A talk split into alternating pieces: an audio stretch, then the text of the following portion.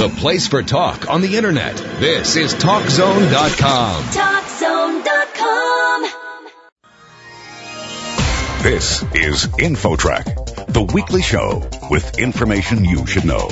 Here's what's happening on this week's show. Antibiotic resistant germs infect more than 2 million Americans and kill over 100,000 each year.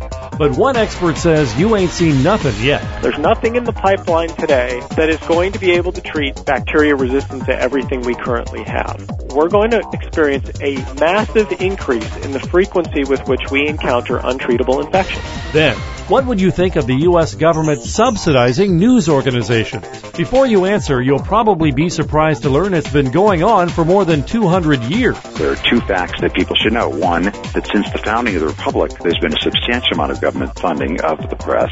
And two, that the level of that funding is declining sharply. Those stories and more are on the way.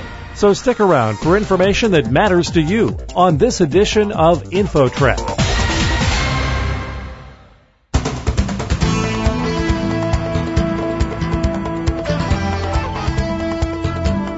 InfoTrack, the weekly show with information you should know. Welcome back to InfoTrack. I'm Roy Mackey.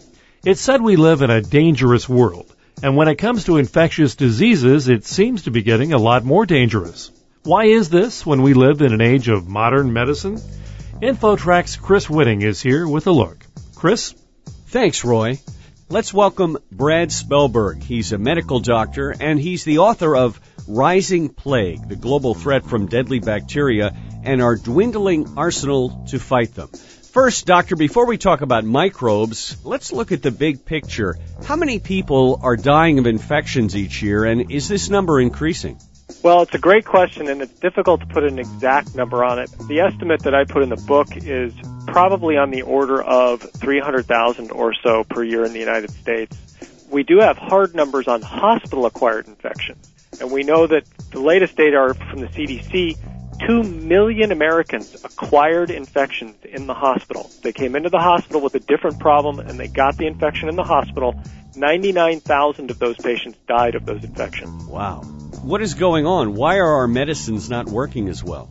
Well, we have right now a convergence of two separate problems which, when you combine them, are greater than the sum of their parts. On the one hand, we have skyrocketing rates of antibiotic resistance among bacteria. And that increasing resistance creates a need to have new antibiotics developed so you can treat the bacteria resistant to the stuff you already have. Unfortunately, at the same time resistance is skyrocketing, development of new antibiotics is dying off. It's plummeting to an unbelievable degree. So we are now encountering infections that are literally untreatable with any available antibiotic.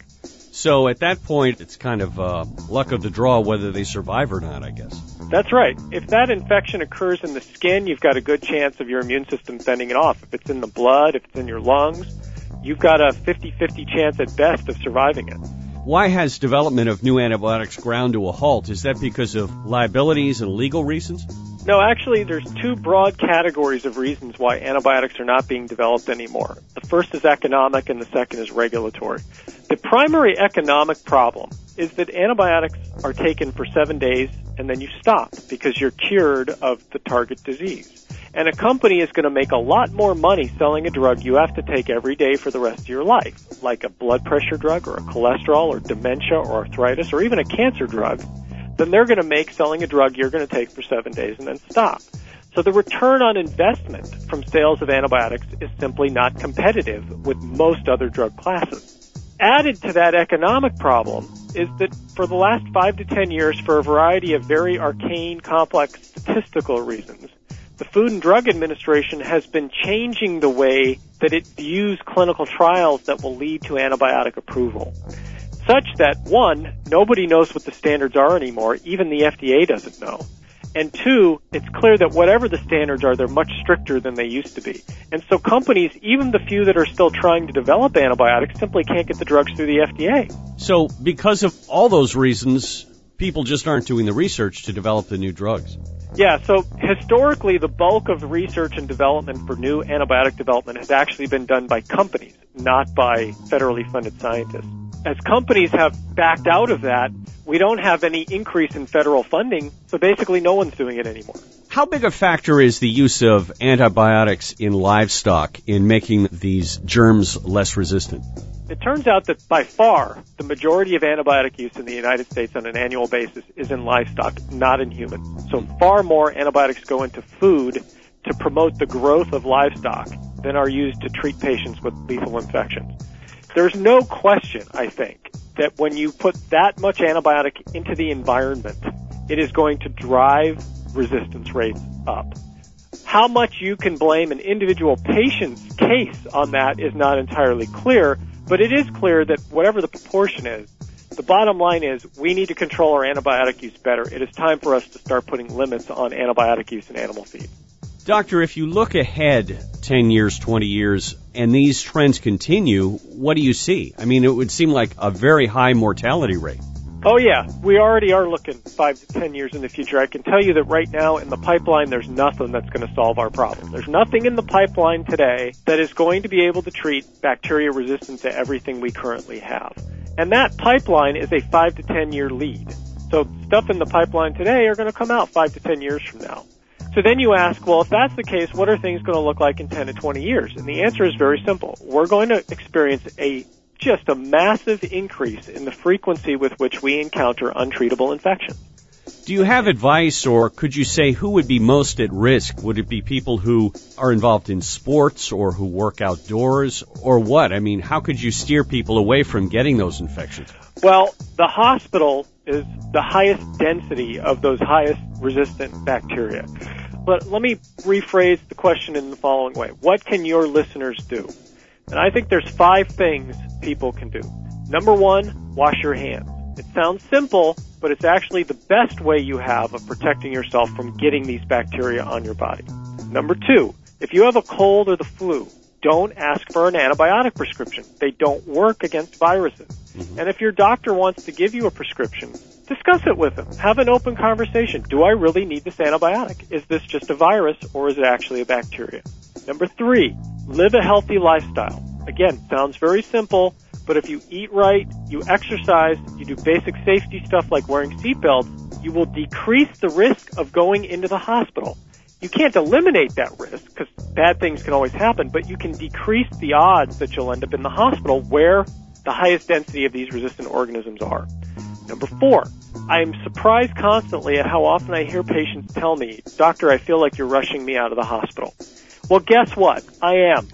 because when you're in the hospital, that's where you pick up these bugs. The shorter time you spend in the hospital, the less risk you have of getting one of them, and I want you out so you don't get them.